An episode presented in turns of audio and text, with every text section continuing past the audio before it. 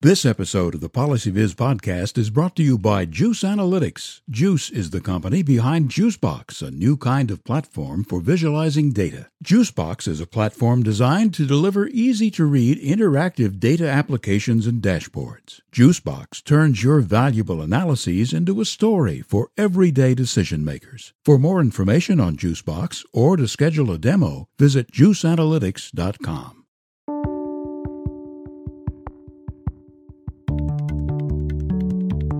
Welcome back to the PolicyViz podcast. I'm your host, John Schwabish. I'm excited to welcome to the show this week Mike Pell from Microsoft. Mike is a designer and envisioneer, which is kind of an awesome title, at Microsoft in a group called The Garage. Uh, Mike, welcome to the show. Hey, John. Thanks for having me. Uh, great to have you on. Um, I want to start by maybe having you introduce yourself and, and talk a little bit about your background. And then also maybe if you can talk a little bit about what you do in The Garage at Microsoft, which in addition to having an awesome personal title, is an awesome name for a group to work in. Just sounds like you're you're hanging around with friends uh, building cool stuff. So. Uh, that, that, let's start there. That is exactly that's exactly what we do, John. It's very right. funny that you would put it that way. yeah, the, the garage. So uh, first of all, so thanks for having me on. Um, the garage is a really tiny team, but it represents a giant community around Microsoft worldwide, where we help employees and small teams really follow their passions, whether it has anything to do with what they do for their day job or not we're really trying to help people um, get their their best ideas out in front of you know real people who can help them develop the idea, iterate. We collect data. We help people you know ship their ideas through Microsoft.com White Garage. And we also sort of do lots of internal hackathons, and we're helping to change the culture uh, as much as we can. I'm sure you've been reading a lot about how Microsoft has changed in the last two years since Satya Nadella took over as CEO.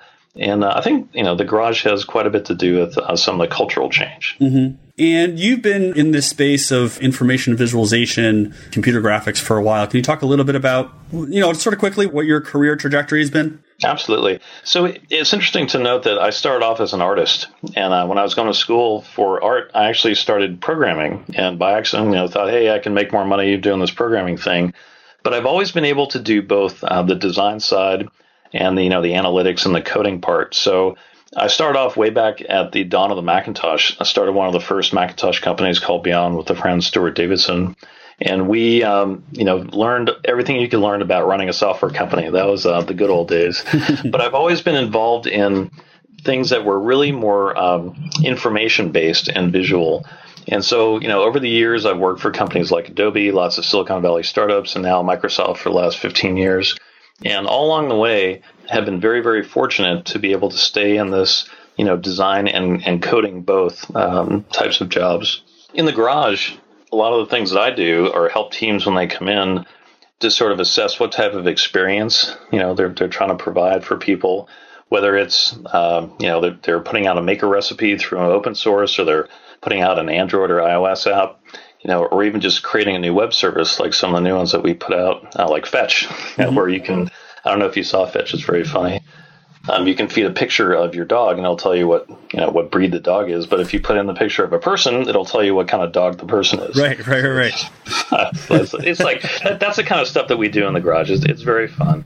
So you're right. Uh, we're we're having a blast. Nice, nice. So you've been doing this a long time, and you've sort of seen the transition, as it were, from different types of interfaces. And I know you've also been working on this idea of how do we get people to sort of walk away or look at a visualization, look at some data, and sort of get that, you know, that bottom line or understand the story right away. I think what we were talking about earlier, what what you sort of call the moment of clarity. So this is a really interesting topic. I think we should kind of spend some time talking about it. So how do you sort of define the moment of clarity, and how does it differ across the different platforms and ways in which we visualize and communicate data? Yeah, specifically in visualization, there's a point where we can put together any type of visualization on the spectrum, whether it's you know something very factual, you know, or or something that's even data art.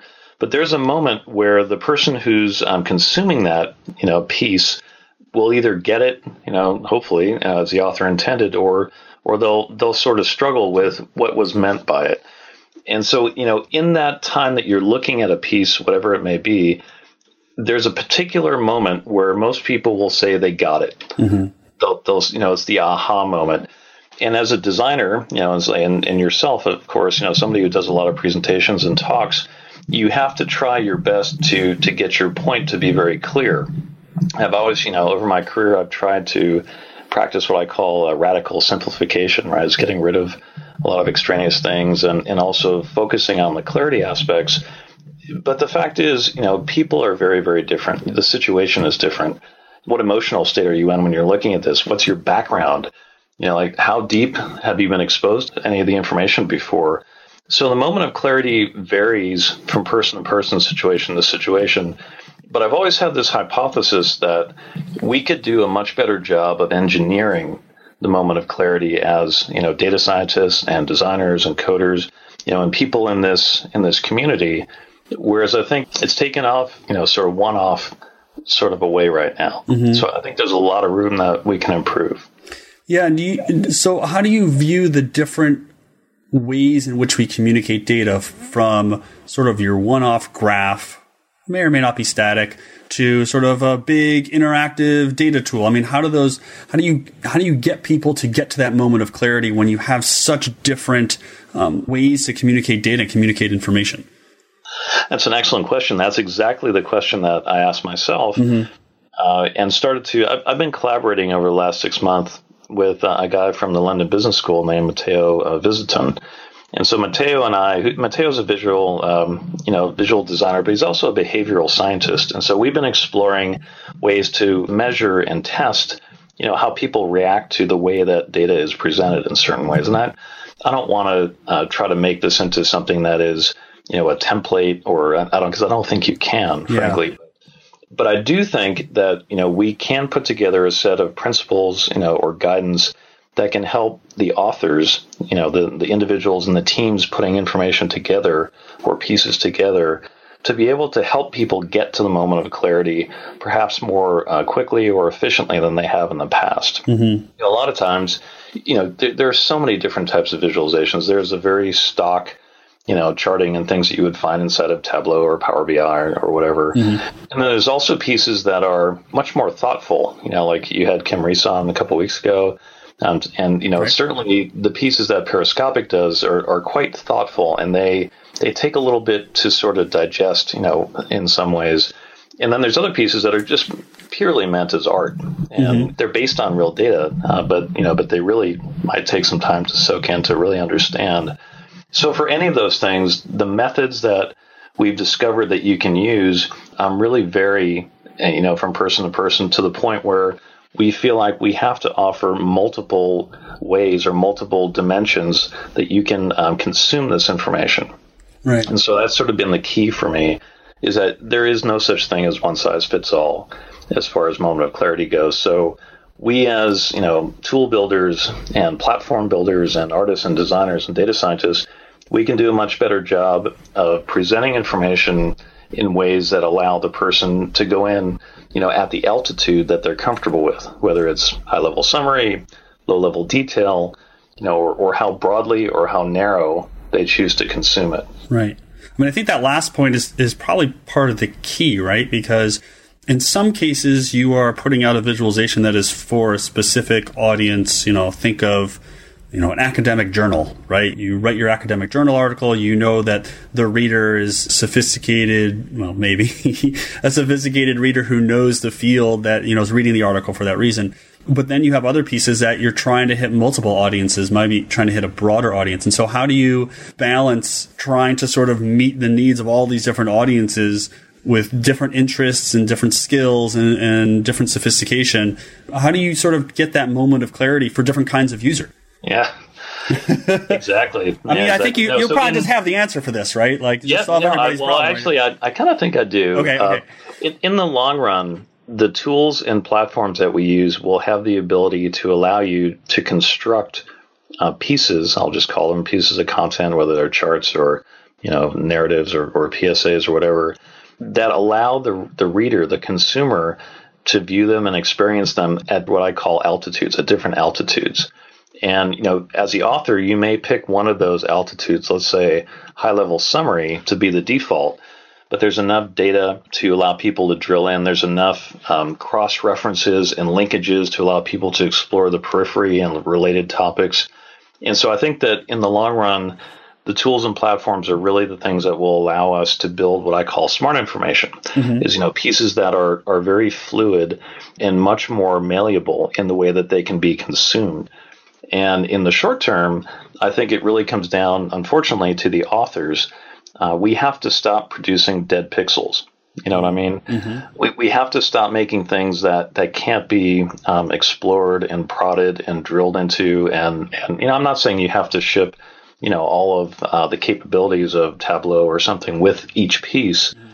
but you need to have the ability to consume it in the way that's right for you. And that's unfortunately in the short term going to be on the shoulders of the authors of these mm-hmm. things. I'm curious. There's for a while been I'll call them interactive visualizations, but they're basically static visualizations that have some sort of interactivity just sort of, you know, layered on top. So it's a line chart, there's three lines on it, and it allows you, you know, the visualization uh, allows you to click a button or click a point or click a line and it highlights. And I wonder whether you think that level of interaction actually helps people get this moment of clarity or if it's just sort of gratuitous and going forward, whether you think that type of interactivity is not going to be as common, is not going to be as used so much because it doesn't necessarily help people better understand, just allows them really just to play with something. Yeah, you're absolutely right. I'm pretty against what I call putting different dimensions on rails, right? Just mm-hmm. you know, isolating a few variables and letting people move some sliders around. Right. Uh, I, I, mean, that's fine. You know, if if that's going to help you to get a little bit more of the detail in a piece, but really it comes back to the the design this is all about people, right? It's about, you know, what did the author, you know, or the team, what did they really think the outcome of this was going to be? Like, what were they trying to get across? Were they trying to be completely factual? Like, like let's take, for example, uh, you know, if the New York Times is going to present, you know, an election result, they would like to be as factual as humanly possible, mm-hmm. right? Mm-hmm. In the presentation of that information um, versus, uh, let, us take something like, you know, back to Periscopic, where if you look at their um, at their gun piece, that to me that's that's you know sort of a like a PSA. There's a message there, I- intentional, right? You know they're they're not you know hitting you over the head with it, but it's pretty clear right. You know, what their what their point of view was. And so as as the authors, as the creators of information, we really need to focus on what we're trying to get across. And you know, I'm very fond, uh, as you know, of saying, um, "Just tell me." Mm-hmm. Right? When, when you're designing a visualization, just tell me. Don't make me sit there for minutes, you know, or hours trying to figure out what you're trying to tell me through the way that you've um, chosen to depict something.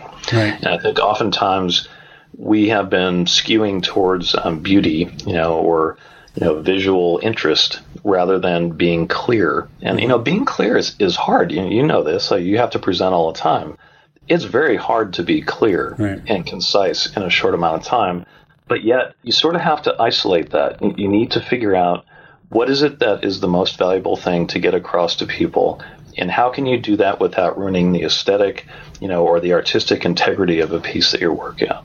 And where do you think that line is between sort of the clarity of presenting information and design? Um, I'll give you an example. I was rereading a Medium post earlier today, actually, by um, Martin Wattenberg and Fernanda Viégas I think that was early last year, middle of last year, about critique in the data visualization field. And one of the examples they showed was sort of a radial chart of, of things going on in, in the Middle East. And so you had this sort of, you know, 10 or so countries going around this circle in sort of a big radial chart. And Alberto Cairo from Miami had redesigned it. It's sort of more of a, it was basically a dot plot or a column chart. So it sort of got rid of the circles part, right? Because it, yep. you know, his argument was, well, you don't really. circles are evil, right? Circles are evil, right?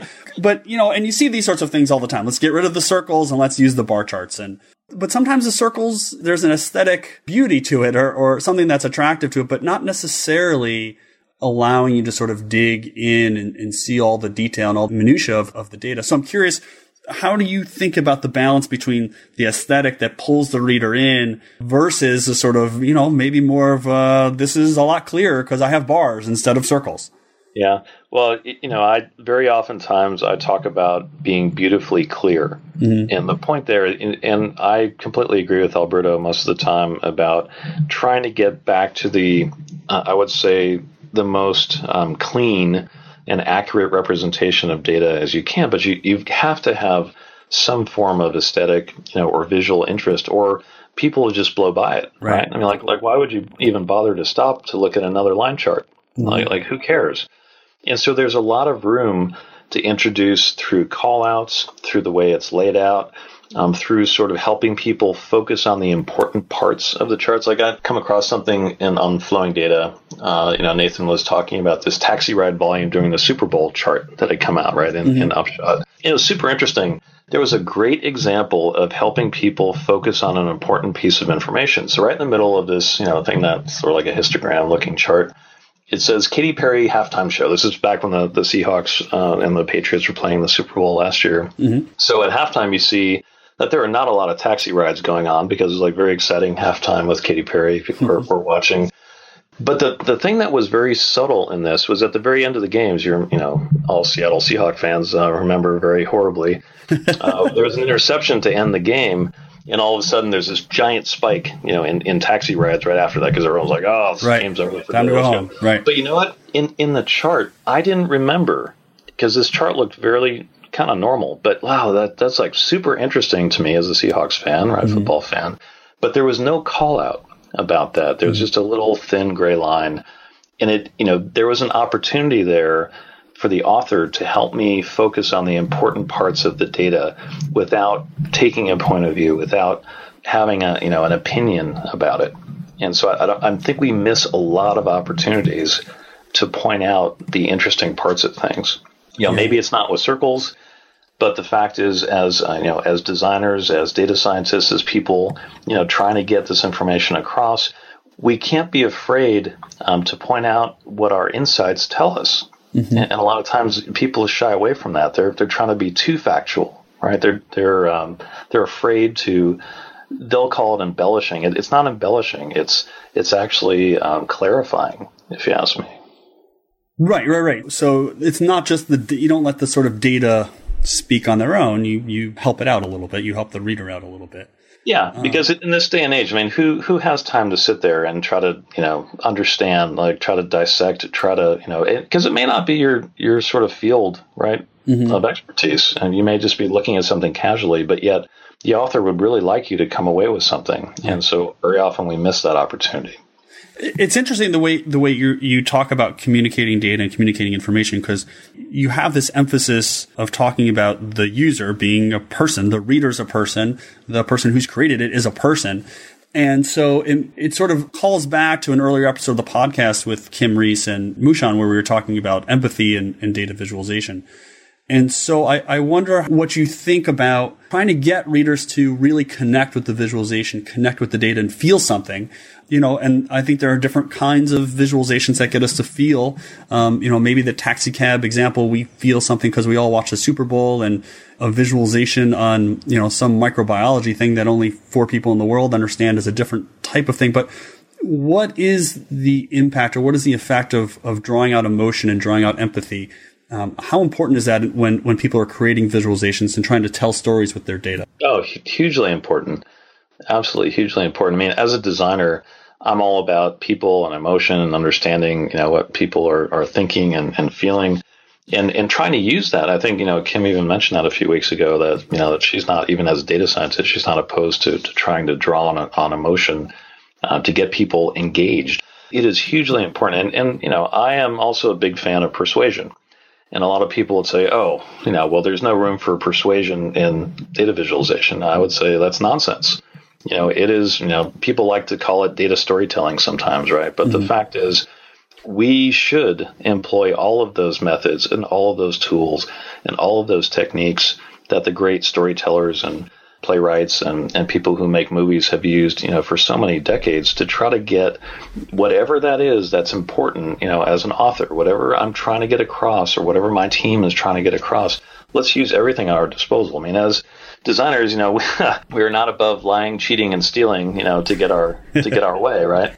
And I, I think the same holds true in, in any type of information communication, um, information visualization, or data data visualization, for that matter we need to draw on um, all of that talent, you know, and all the techniques we have to get our points across. And I, I don't think you're going to bias somebody so much uh, unless you actually try to. I mean, if you're trying to be completely persuasive and you're trying to really overtly twist the data, you know, to um, support your point of view, that's one thing. And like, you know, like if that's if that's what you wanted to do, then great, go do right. it. But if you're just trying to present information clearly, I do think there's a big need uh, to draw on the, you know, on the people part of it, right, mm-hmm. on the mm-hmm. emotional part. You touch on a couple of things there. I mean, persuasion a lot of times has this negative connotation to it, but absolutely, uh, uh, visualizations are almost always trying to persuade people that the thing that they're showing is true. Uh, right. The unemployment rate is going down. The uh, right. you know this thing is going up. I mean, there's all levels of persuasion. I guess the sort of the difference is whether you're being honest with the data and trying to persuade someone that your perspective is correct, given that you are on using the data honestly. And then there's right. a persuasion Mean, where you're distorting the data either visually or in the way you've created the final product um, with the data itself, and you've distorted it in different ways.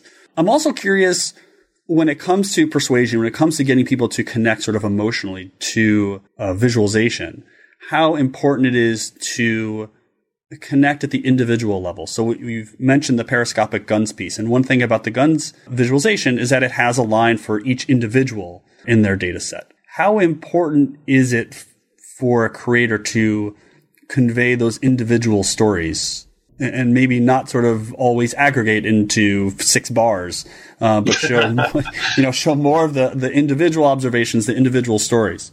Yeah, well, again, you know, it's always context dependent, right? Mm, sure, sure, sure. But whenever, whenever possible, I would always tend to try to um, go to the individual person if possible, whether it's in the data or whether it's in the consumption of that. So maybe I'm talking about a very big concept, like you know, like let's talk about very difficult world issues. Mm-hmm. If I can't make a personal connection with what you're telling me, then chances are I'm going to move on to something else. So super important for you the author to to try to get me somehow as an individual interested in, in what you're talking about so I can dig in so I can actually you know get all the benefits of, of what you're trying to do in some cases I don't think that's possible right mm. I, I, I, just don't think that you can involve an individual person as well as um, you know as the periscopic piece did you know there, there's a certain point where you do have to sort of abstract things. That doesn't mean that you can't use other elements. I mean, you know, not every data visualization has to be on a plain white background. Yeah. Right. Yeah. There's a, there's a lot of things we can do from the design of it, from sound, right, and motion, mm. and and the way that it's staged, and you know, all the cinematic elements uh, come into play to sort of make, you know, a um, like even you know going back to that piece as an example the very beginning of that piece is very cinematic, right? Dark yeah. background. Yeah. 2010, something just happening very slowly. You know, all of a sudden, you know, the data starts to draw itself. It's it's like a story unfolding, right? Yep. And all of a sudden, I get the moment of clarity because at about the sixth person, it starts to accelerate, and and it hits me. Oh, wow. They're talking about a ton of people dying and and so much um, tragedy and and you know, like loss of years of life. I mean, it, it sort of gets you, but it gets you because it was done in a cinematic way. Yeah. So perhaps even the most uh, mundane, straight up, you know, I would say, you know, data pure type of representation that you could do could actually be presented to help make an individual connection with me to consumer, or if it's representing people to sort of show, um, you know, like we were talking about SandDance earlier, every single um, pixel on the screen represents a unique piece of data, which mm-hmm. may be a person. Right. Yeah. And so for those who don't know, SandDance is the new project coming out um, from Microsoft Research, where Mike's Garage is sort of a part of. Um, you want to talk about real quickly before we wrap up for people who haven't seen it, haven't heard of it yet?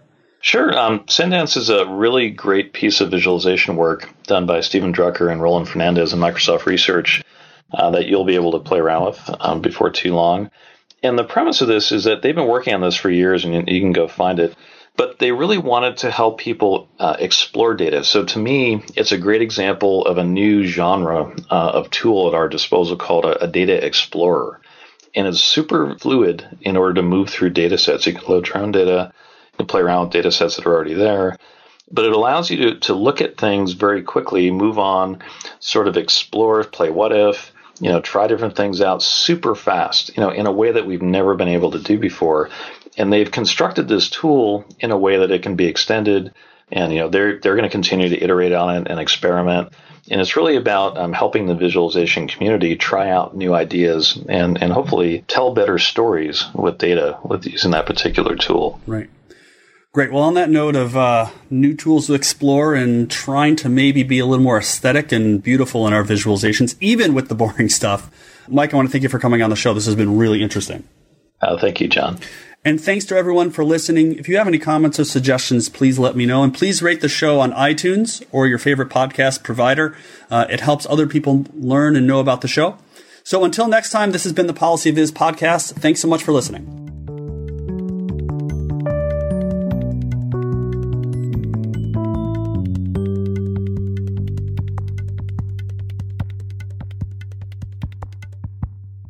Again, thanks to our sponsors, Juice Analytics. For 10 years, they've been helping clients like Aetna, the Virginia Chamber of Commerce, Notre Dame University, and U.S. News and World Report create beautiful, easy to understand visualizations. Be sure to learn more about Juicebox, a new kind of platform for visualizing data, at juiceanalytics.com. Also, check out their book, Data Fluency, found on Amazon.